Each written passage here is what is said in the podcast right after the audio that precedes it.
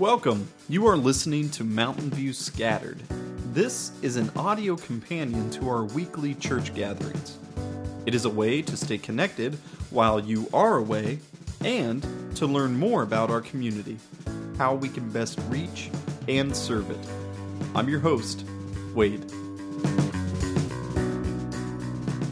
All right, a couple of things to get us started this morning, a couple of warnings I'm going to give to you. The first warning is this um, that I'm going to get a little bit preachy today. Okay, that might sound strange since I'm the preacher, but I'm going to get preachy today. And then I'm also going to warn you that you're going to have to buckle in, okay, and you're going to have to put your ears on and turn your brains up to 11 because I'm also going to get a bit teachy a little bit later on this morning, all right? So I'm going to get preachy and teachy, but I'll try not to be pushy or touchy this morning, okay? All right, so that's your first warning. And then the second thing that I need to mention this morning is that, um, so this week I was sick. My family was sick early on in the week. And then it came to Thursday, and I was supposed to be preparing a sermon for this week, and all of a sudden I, because I'd been out of commission, I hadn't been in the Word and I hadn't been reading through Mark's gospel. And all of a sudden, I felt like I was lost, okay? I felt disorientated. Um, and so I don't know if you ever feel like that. Maybe you walk into church on a Sunday and you're like, okay, where are we at today? Oh, yeah, the next three verses that we didn't do last week, okay? Maybe you feel like that sometimes, and that's okay. Uh, because I know that the way that we study the Word together can be a bit slow sometimes, all right? Um, but here's a good reason why we do that. We don't just do that because we're like putting some kind of law down on ourselves that says this is the only way that we can study God's Word. That's not what's happening. What is happening is, I, think for each and every one of us, we can learn deeply from studying God's Word in this way. Uh, and I'll tell you how I do this, okay? Uh, or what I do. Not that it always works, but what I do is I read through Mark's gospel or I listen to Mark's gospel. You know, you can get an app on your phone, and audio Bibles are for free. I know you can get the New Living Translation and the NIV and the ESV all for free on your phone if you download an app for it, okay? Um, and I just listen to that. So I've probably listened to the Gospel of Mark 20 or 30 times since we started this series, okay? Uh, and then I've, I've keep reading through the first eight chapters. I just read it, read it, read it, read it, read it. And you can do that too, and you should be doing that. As we study together, just keep rereading what we've already studied. Read what we're about to study. So that way, um, when you come in on a Sunday and you're like, okay, what are we talking about? Oh, Mark, man, weren't we there for the last eight weeks? You can say instead, okay, no, I remember what came before this, and I know what's coming after this. And it's going to drill God's word deeper into your heart and into your soul. So don't grow weary of the word. Uh, let this be a practice that teaches you, okay? Let this be a practice that trains you. We've been looking at three themes in Mark's gospel a king, his kingdom, and a call to discipleship, a call to follow Jesus, to repent and believe. Last week, our big idea was this things have changed for better and for good. Jesus is your righteousness. And we need to apply that big idea to this week, okay? Uh, because this week, the reason why I say I'm going to get preachy and teachy is because Jesus, whether it looks like it or not, goes really deep into things that Jews believed and that we believe as well. And it can be hard to sort through all of it. So keep in mind this week, things have changed for better and for good, and that Jesus is your righteousness. But then this week, we also need to remember this God has made a time for you to practice resting in Christ. God has made a time for you to practice resting in Christ, right? Each and every week, I say, hey, this week, today, rest in and rely upon Jesus. And rely, what we're talking about there is repent and believe, follow. But what is this rest part of it that I'm always saying? And today we want to look at that. We want to look at what resting in Jesus means. So he has made a time for us to practice resting in Jesus. He has not made a time, however, to rest from doing good. These are our, this is our big idea for this week. So, Derek, thank you for reading the text. And I'll tell you what, you read the right one. I gave you the right one. I feel like we're really hitting on all cylinders this morning. Uh, really hitting on all cylinders this morning, okay? Um, let's go back through this text real quick, though, and just pull out some observations before we start figuring out what this means for you and for me.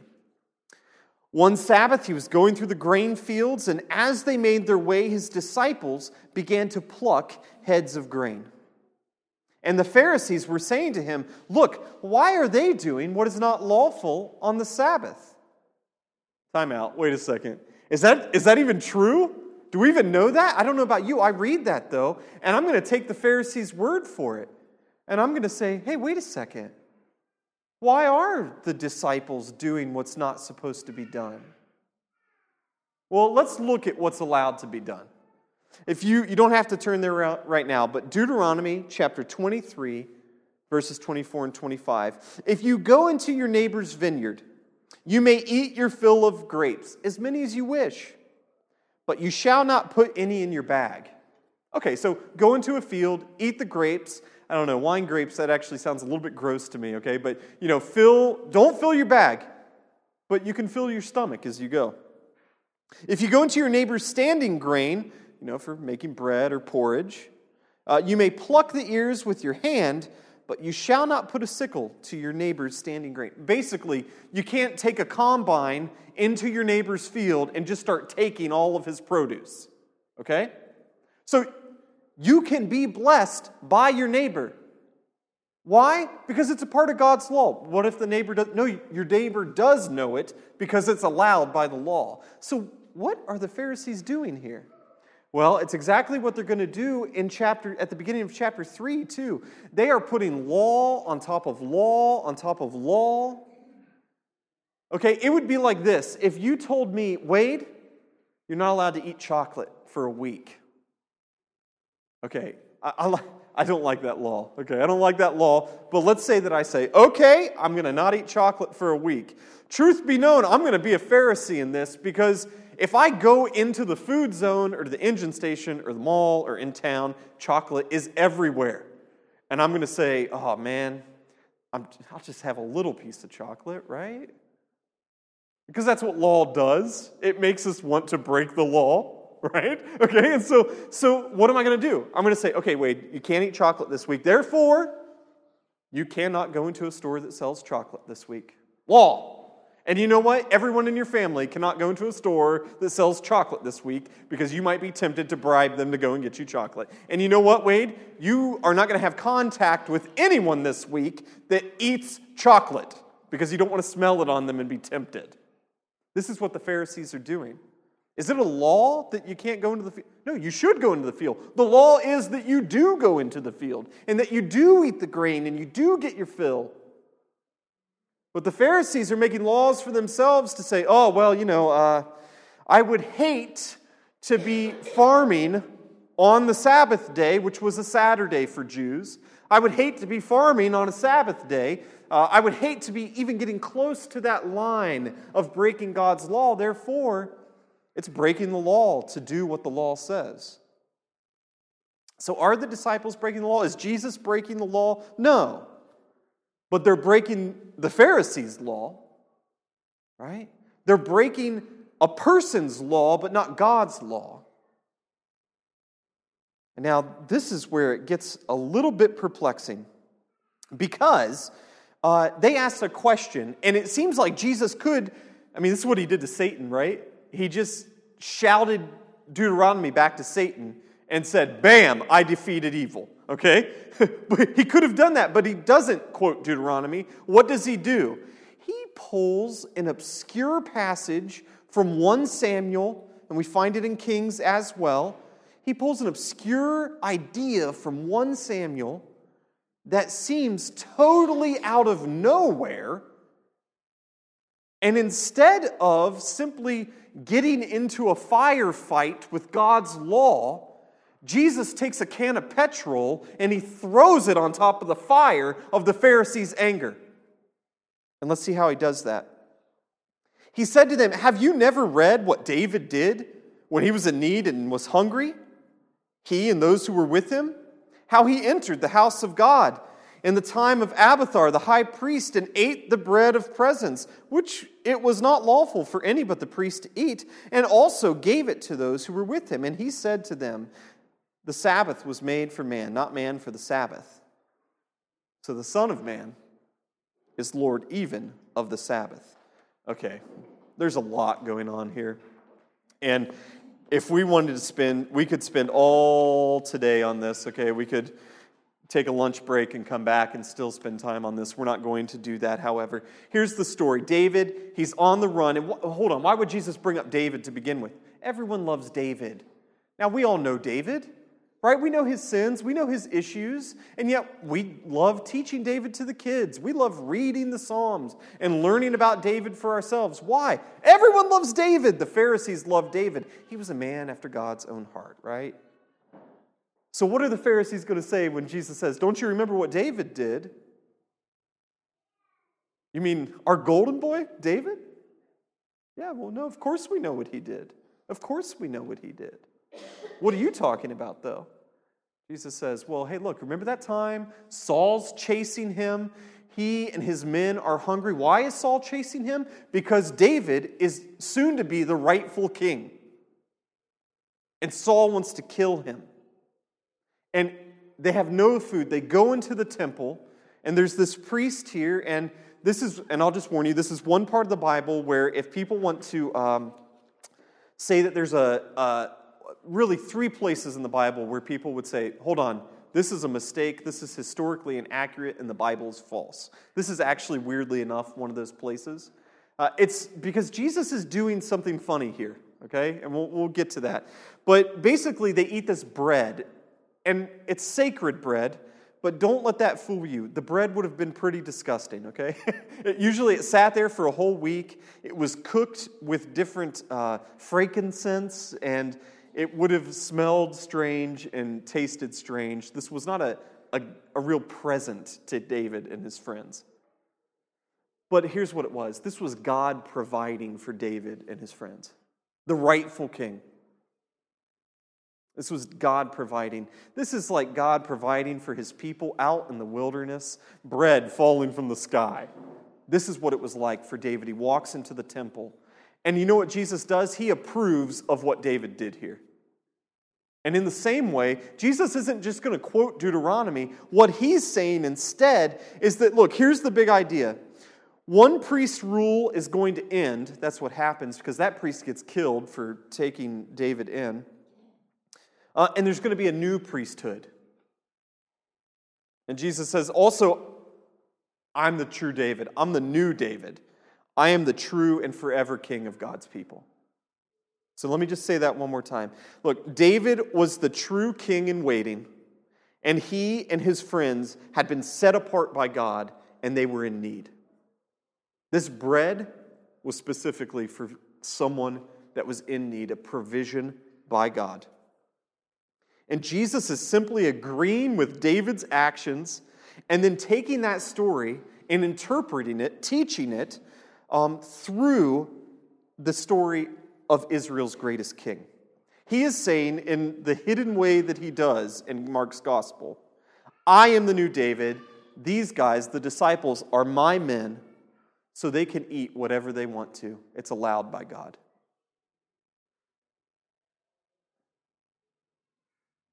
Which Jesus didn't just say that, hey, no, I'm obeying the law, guys. Be, be honest with yourselves. He says, yeah, I'm obeying the law, and I am the new David. they wanted to pick a little fight, and Jesus just threw the whole can of petrol on the fire. And he's basically saying to the Pharisees, look, is this, is this land not covered under God's law? It is. it is. Okay, there's a lot we could go into there. Uh, we're not going to right now. Um, but let, us look at what Jesus had to say next. And he said to them, The Sabbath was made for man, not man for the Sabbath. It isn't a riddle, okay? He says, Look, man wasn't made to rest. He wasn't made to rest. But God made a day for man to rest. Man wasn't made to rest, but God made a day for man to rest. Or the way that we're going to say it this morning, God has made a time for you to practice to practice resting in Christ. God has made a time for you to practice resting in Christ. The Lord's Day, so here we're talking about the Sabbath. That's a Saturday for Jews. Um, after Jesus rises from the dead, Christians, that is, people, Jewish Christians, Jews that are following Christ, no longer meet together on a Saturday. Rather, they meet together on a Sunday, the day that Jesus was raised from the dead. And so, for us as Christians today, we can use the word Sabbath. We also can say the Lord's Day. Okay? These are two words that for us are the same thing, and yet for a Jew, it would be something very different. Um, and we can take from this, though, that the Lord's Day was made to be a blessing, not a burden. God created the Sabbath to give his people a break from striving, from working. And the Pharisees knew this. And that's, that's really at their heart of hearts what they originally wanted to do is they wanted to keep people from working on a Sabbath day. They wanted to protect people and they wanted to obey God's law. Look, we read this um, in the fourth commandment, Exodus chapter 20. Remember the Sabbath day. So, this is a, a law of God that, although changed a little bit for us today, stands, okay? And we're going to look at how it still stands. Remember the Sabbath day to keep it holy. Six days you shall labor and do all your work, but the seventh day is the Sabbath day to the Lord your God. So, a rest day, a day of resting in God, to God. On it you shall not do any work uh, you or your son or your daughter or your male servant or your female servant or your livestock or the sojourner who is within your gates. Okay, everyone gets the day off. Everyone gets the day off, but for a purpose. For in six days the Lord made heaven and earth, the sea, and all that is in them, and rested on the seventh day. Therefore, the Lord blessed the Sabbath day and made it holy. So, what is the Sabbath day how are we to use it if it's a day off for everyone? It's to be used for holy purposes. And we'll touch on that again in just a little bit. But the Pharisees instead wanted to say that no, there was a day that was made, and you've got to live up to that day. In fact, you have to work to make sure that you're meeting all the requirements of a day. That's an insane thing to say. And that's what Jesus is saying. He's saying that no, man was not made for this day of rest. You don't have to follow the laws of the Pharisees. You don't have to stay away from the field of grain because you're not allowed to harvest. You should cook, you should eat, you should enjoy time with your family, you should go to the synagogue and worship, you should worship in your home.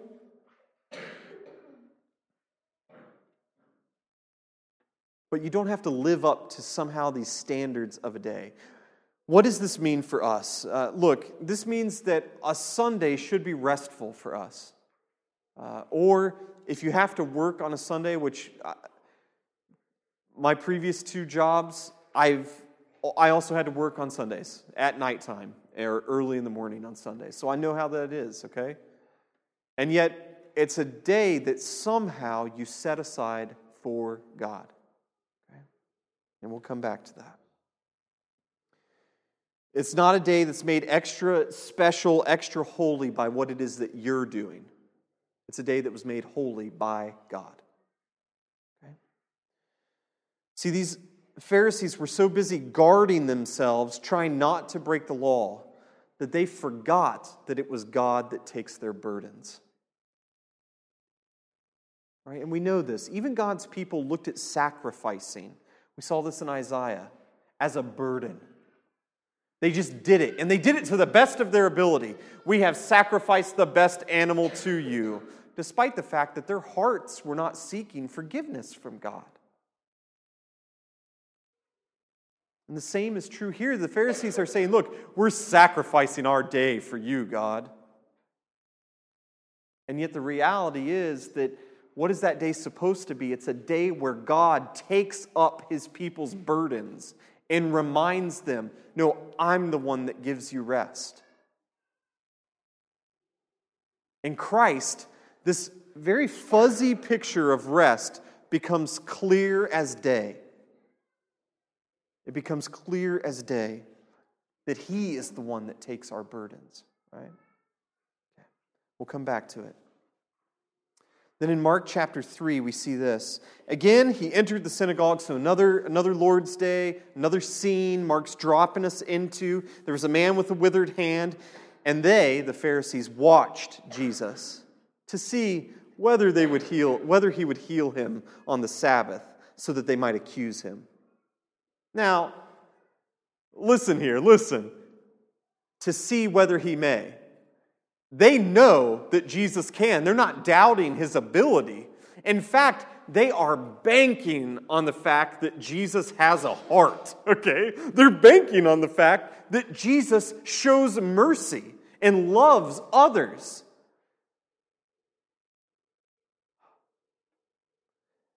It's almost, and we're going to see this in a second, it's almost like saying that you hate people that love other people.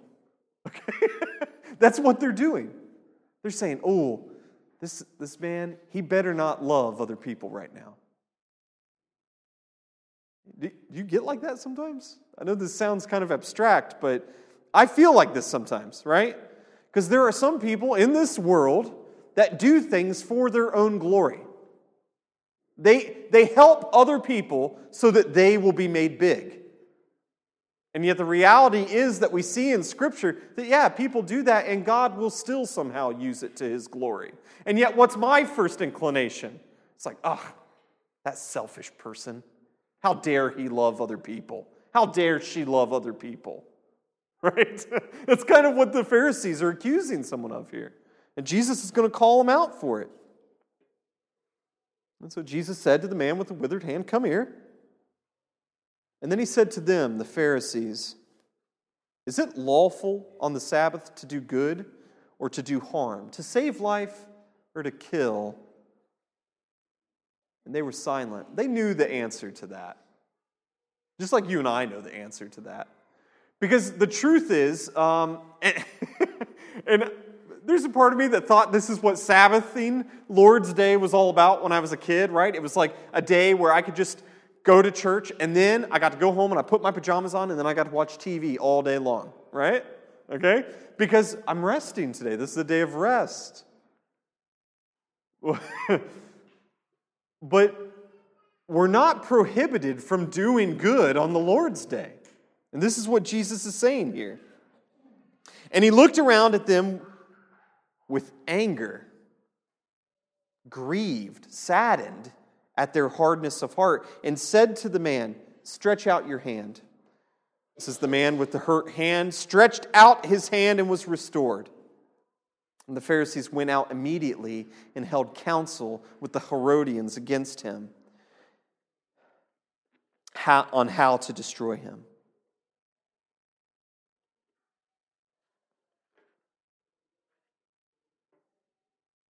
In Luke's uh, accounting of a situation like this, uh, it, it goes like this And Jesus responded to the lawyers and the Pharisees, saying, Is it lawful to heal on the Sabbath or not? But they remained silent. And then he took them, then he took, took him, the crippled man, and healed him and sent him away and said to them, Which of you, having a son or an ox, I love that, right? The child is compared to the, to the livestock that has fallen into a well on the Sabbath day would not immediately go and pull him out. Why? Well, because if your son, who's probably working on the farm, or your ox that's working on the farm falls into a well, you've got a couple of problems. One, your water's going to be destroyed, okay? And secondly, you're going to lose your son or an animal, and then your work is going to be destroyed and you can't provide for your family anymore. Right? It's a good thing to go out and rescue your son. It's a good thing to go and pull that animal up out of the water so it doesn't die in there and ruin everything. So Jesus is saying, no, do good on the Sabbath. You would do good on the Sabbath if you weren't talking to me, judging me, judging my actions, and thinking evil thoughts. So Jesus got angry on the, is it okay to get angry on the Sabbath? I don't know. Jesus got angry on the Sabbath, and he was saddened on the Sabbath. He was literally, it's almost like he's convicted for these lost sheep. They should feel conviction about their sinful hearts and thoughts, just like we should when we come into church on the Lord's Day and we worship and we hear God's word. But they weren't.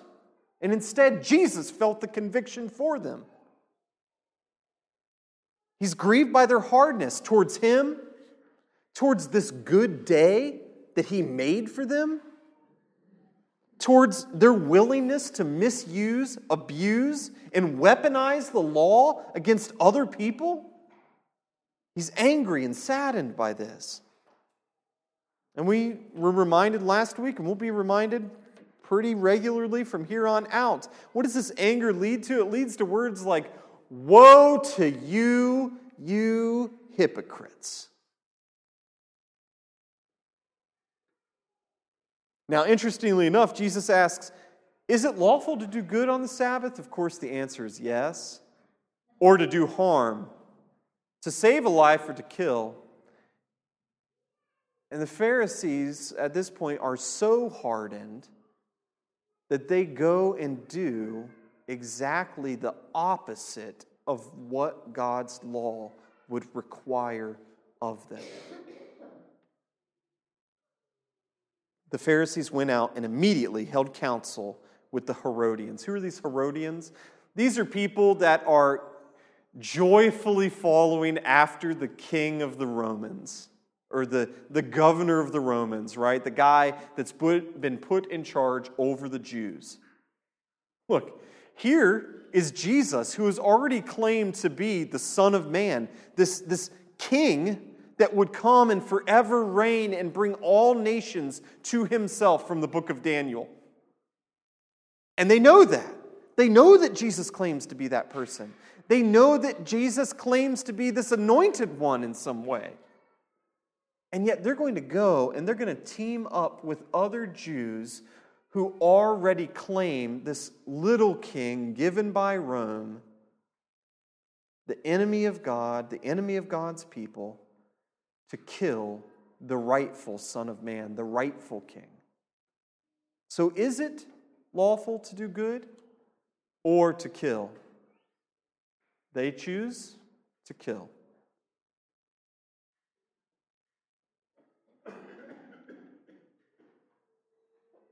Here, look, something we learn here is that things changing for the better, for good, make people angry. Uh, the Pharisees are upset with Jesus. He's overturning their teaching. He's coming very close to what they see as breaking the law, and yet he's being obedient to the law. He's leading his disciples to live obedient lives.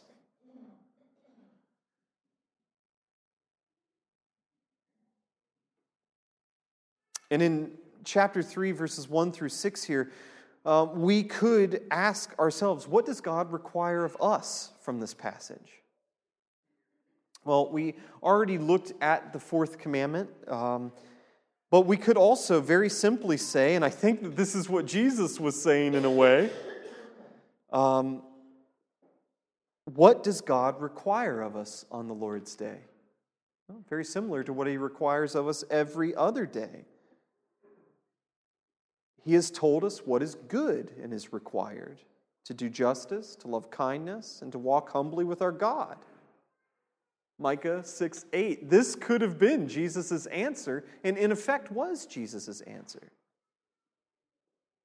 It was just and good and merciful that Jesus healed this man on the Sabbath so that his hand would work and that he could go out and find employment and provide for his family or whatever it is that he's providing for. It was good and merciful and just. Okay. So let's let's zoom back out here for a second and we want to just look at this idea of the Sabbath of the Lord's day for just 3 or 4 minutes, okay? Um, what does God require in the fourth commandment? And this is from a little uh, catechism. It's a teaching tool to help us memorize something, okay? And it says this On the Sabbath day, we spend time in public and private worship of God, rest from routine employment, serve the Lord and others, and so anticipate the eternal Sabbath. Whoa, eternal Sabbath, what are we talking about here? What's going on? Let's sort that out. That's what we want to look at this morning. Um, we, we've talked about this before. What do we do as a church on a Sunday?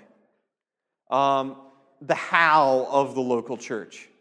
Well, in order to experience the grace shown to us by God um, in Jesus' work and the Word of God, we must uh, preach, right? We must be reading and preaching the Word of God. These are God's primary means of revealing Himself to us. We must be praying God's Word. Um, this is the knowledge of God through His Word, rightly understanding who God is, speaking to Him the way that He wants to be spoken to.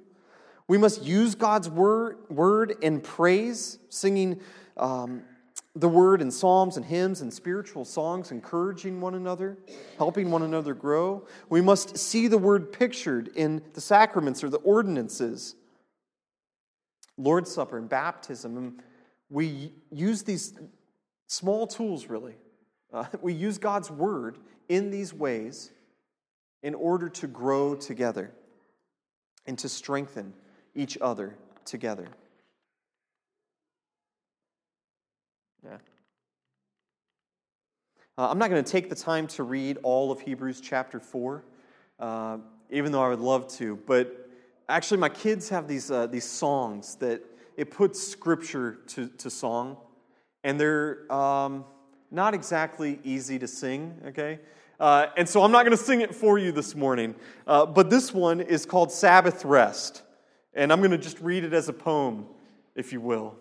And what this is talking about is in Hebrews chapter 4, this is a summary of the argument that the writer of the letter to the Hebrews has made in chapters 1 through 3 and then in chapter 4.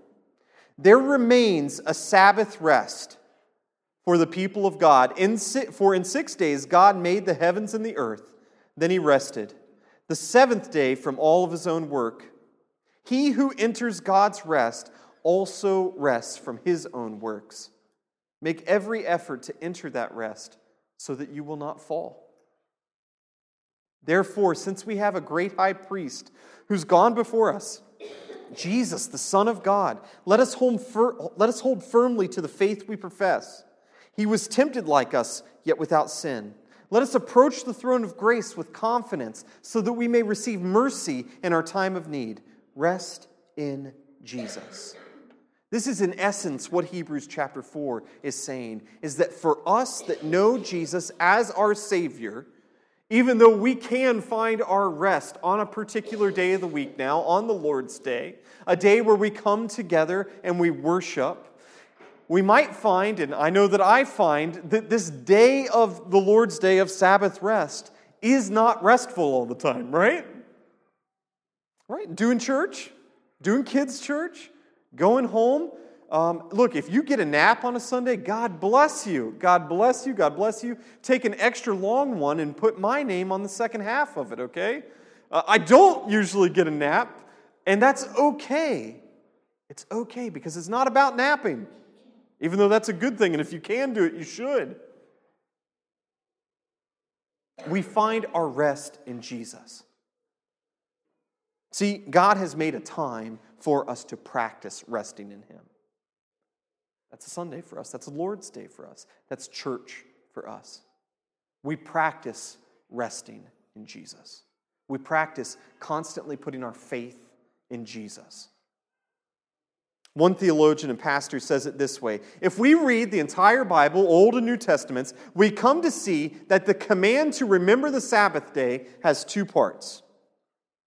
First, it's a very important practice. In our lives, we are commanded to have a rhythm of work and rest, work and rest. And we are forbidden to overwork. Believe that? we are also commanded to nurture our bodies and our souls. We're not supposed to nurture only our bodies, right? By watching TV and eating junk food and taking naps on a Sunday, although that can be a good thing sometimes. We're not supposed to nurture our bodies only. We're to rejuvenate our souls through fellowship and through prayer and devotion and worship every single week.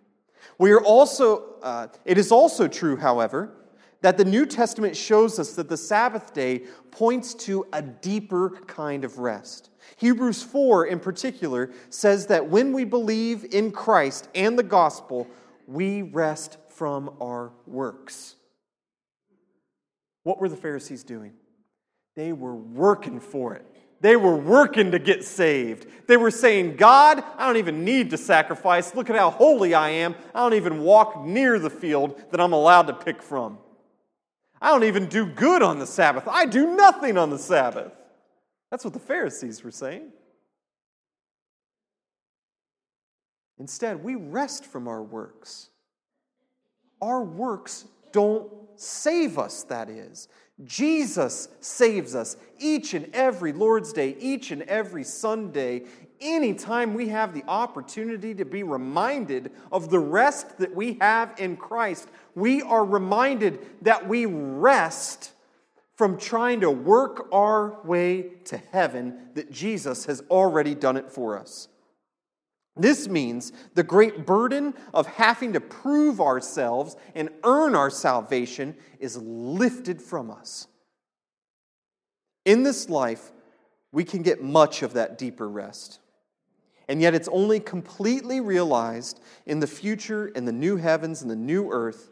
And when we look for that and we wait for it and we long for it, it can be deeply consoling, especially at times when we are weary. Just as God entered into rest after six days of work, so also we enter into his rest when we enter into his salvation. Jesus himself said in Matthew chapter 11, Come to me, all who are labor and heavy laden, and I will give you rest. This is to the Pharisees, too. Hey, look, Pharisees, if you're working your way to heaven, come to me. I know you're weary.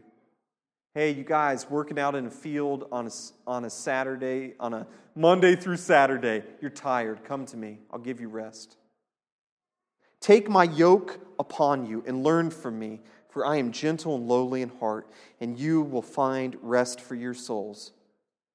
For my yoke is easy and my burden is light. Jesus lifts the burden of us saving ourselves off of our shoulders because we can't do it. And we will be forever weighed down into with it. So, what do we learn here today? we learn that Jesus is our Sabbath rest. Jesus is our Sabbath rest. If you're looking for rest, if you're looking for a way to have a burden lifted off of your shoulders, look, I got about half the amount of time to prepare this sermon today as I do every other sermon. And you know what? This sermon was so much easier to prepare. You may not have understood any of it, I don't know. But, but why was it easier to prepare? I'll tell you why. Because I was reminded in the day and a half that I did have that this sermon was not about me working my way to being more holy with God. The sermon was about reminding me and about reminding you of the rest that Jesus offers to us in our salvation. God has made a time for you to practice resting in Christ. He has not made a time for you and for I to rest from doing good. There's our big idea for this week. Christian, in case you forgot, this week, as you're laboring away, you have rest and peace in Jesus. When you come into contact this people with people this week that don't know Jesus, they are weighed down. They are weighed down with the weight of their sin. They are weighed down with the weight of trying to figure out how it is they're going to get through tomorrow, how it is that they're going to somehow save themselves, either in eternity or in this life now. But for you and I, that burden, that yoke, is taken on Christ and lifted off of us. Right? You are forgiven. So when I say rest in and rely upon Jesus, what I mean is that your rest is in your salvation, and your rest is Christ. You no longer have to worry about working yourself to Him or to anybody else. You're free from that.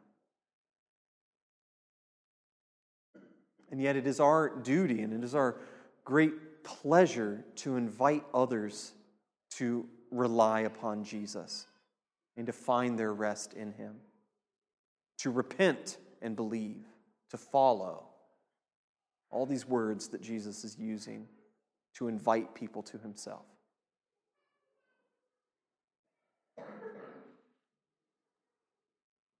Let me pray for us and then we'll sing together. Father God, we love you. We thank you for this time together this morning. Lord, we thank you for your Son, Jesus, who is our Sabbath rest. God, thank you so much.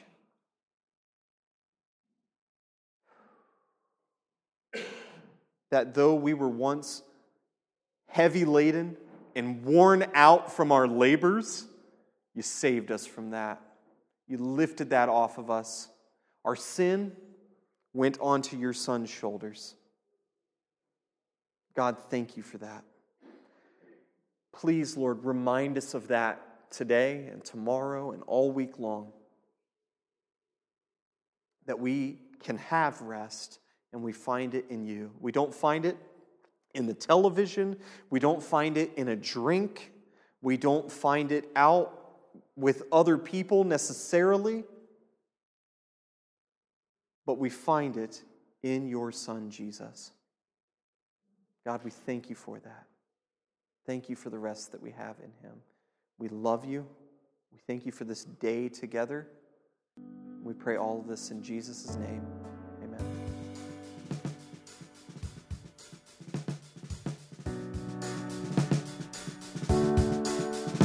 Thanks for listening, and remember that you were brought into the church by the saving work and person of Jesus. Also, that you are sent out to tell everyone about him. We look forward to you joining us for the next episode of Mountain View Scattered.